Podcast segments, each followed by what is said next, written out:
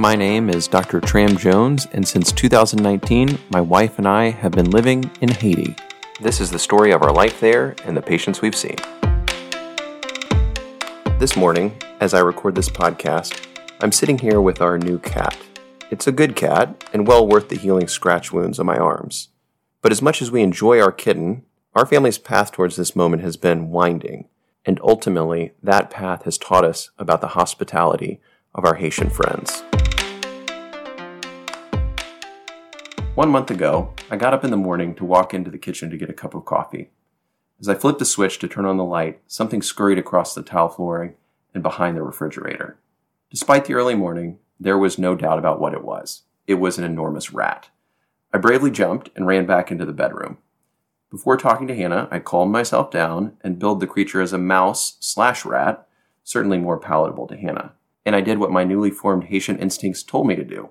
I did not go to the hardware store to get traps or call an exterminator. I walked over to Carmel's house and asked if we could borrow their cat. To understand our relationship with cats, you have to know a previous story. In August, Hannah came into the kitchen one day and noticed that something smelled amazing. She asked our cook, and the cook smiled and lifted up the lid to what is our biggest pot. There, skinned and looking very lifelike, was a roasting cat. I got a call that day, and the explanation came out. Our guardian had, quote, gotten a good deal on a gros chat, translated as a big cat, and everyone at the home was very excited about it. Now, cats are eaten in many parts of Haiti, um, particularly in December, but really all throughout the year, so everyone was excited about this feast. Later that day, my driver and several others basically forced me to try it. And if you're wondering at home, it is a red meat, it is not white, and while you would expect it to be tender, it's actually very chewy. With this bizarre introduction to cats in Haiti, when Mimi first came to our house, we expected her to stay only for a short time. She had been lent to us by one of Carmel's neighbors, Miss Beatrix, an elderly woman who we knew fairly well. Carmel's cat had been pregnant, and it was felt that she would not be an effective hunter. Mimi was to be a working cat. In the words of Carmel, if Haitians have an animal, there's a reason cats for mice and rats, dogs for protection, chickens for eggs, goats for food, mules for riding. On top of this, we had never thought of ourselves as cat people, really not even pet people, so we expected there to be no emotional attachment. We set her down in the kitchen and included a small allowance of food from our table as incentive to get to work. We assumed that she would be with us for the next week, so we didn't bother to buy kitty litter. We just let her do her business on the tiling and cleaned it up later. But the cat was different than we expected, and perhaps we should have seen this coming. In our experience with other Haitian cats, they're much more grateful for love than American cats. The cat wanted to sleep in Hannah's lap and cuddle next to her while we watched a movie. On days when the internet was bad at the clinic and Hannah had to work from home, she kept her company. Soon I noticed that work detail was being neglected, and the cat was increasingly sleeping in our bed and not out on night patrol in the kitchen in the occasional loneliness and isolation of being in another country during a pandemic, Mimi was becoming a welcome light in our home. But then came the problem. The week had lapsed, and the time had come to return Mimi to Miss Beatrix. Hannah told me that I was to go to Miss Beatrix and negotiate whatever it took to allow Mimi to stay. Hannah gave me the somewhat ridiculous sum of $200 that I was to offer for the cat. I walked over to Miss Beatrix and I told her how much my wife loved Mimi and asked if we could buy her for $200. That sum of money is an absurd amount of money for a cat, which in Haiti is usually valued around 12 to $13, although those prices are generally based on cats that are being sold to be eaten. Miss Beatrix said that she could not sell Mimi, that actually she loved the cat very much. And I was saddened, but I understood this. This was her pet. I gave her back Mimi, and I started to walk out of the house. Um, as I got to the gate, I was still wondering how I would break the news to Hannah. But then I got a call, and Miss Beatrix asked me to come back.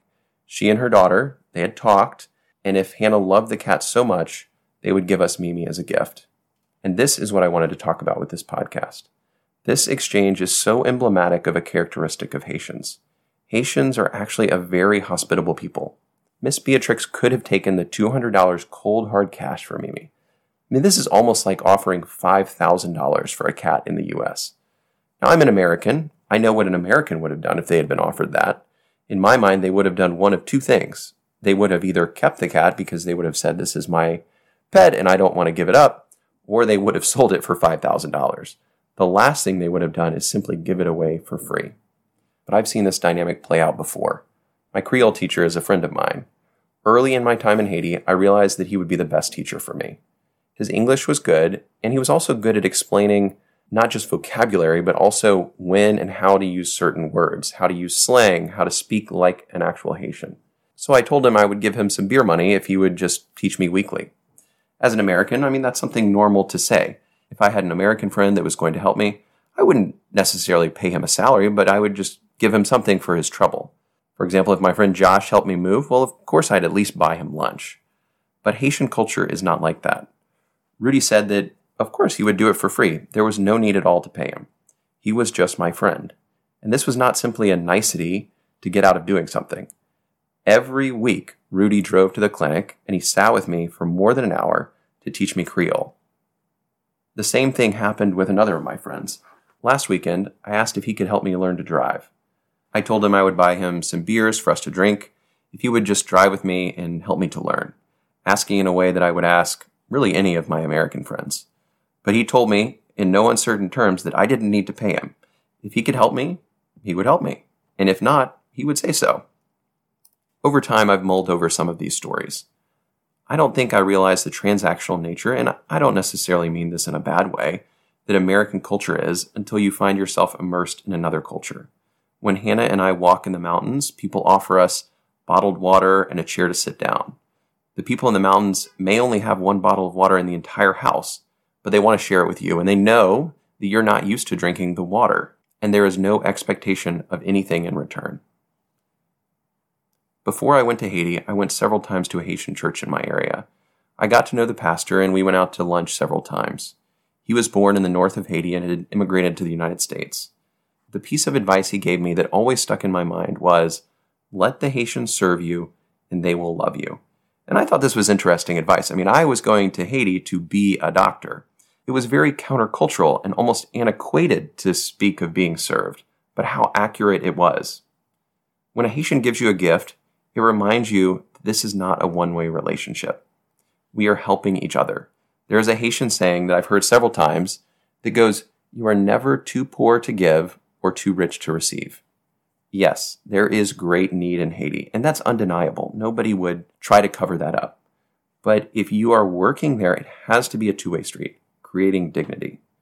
Further, I find that the gifts and services that Haitians give to others is not only dignifying to them, but it is necessary for your own survival. Without countless Haitians who have taken us into their homes, taught me the culture, helped me to practice medicine in an unfamiliar environment, walked me through dealing with the government, and myriad other issues, we would be lost and ineffective.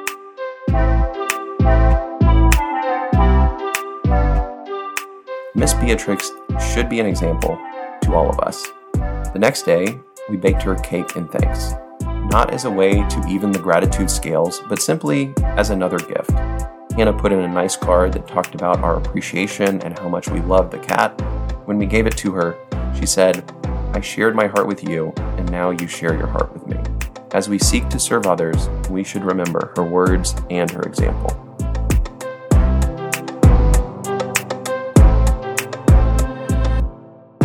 Would like you to know that we are simply telling stories as we have seen them in Haiti. But Haiti is a fascinating country with a fascinating history. And there are many Haitian voices that can tell the story of Haiti in all its facets, and we encourage you to seek them out. As we made this episode, some names have been changed to protect confidentiality. If you enjoyed the show, tell your friends or give us a rating wherever you find your podcasts. Thank you, and God bless.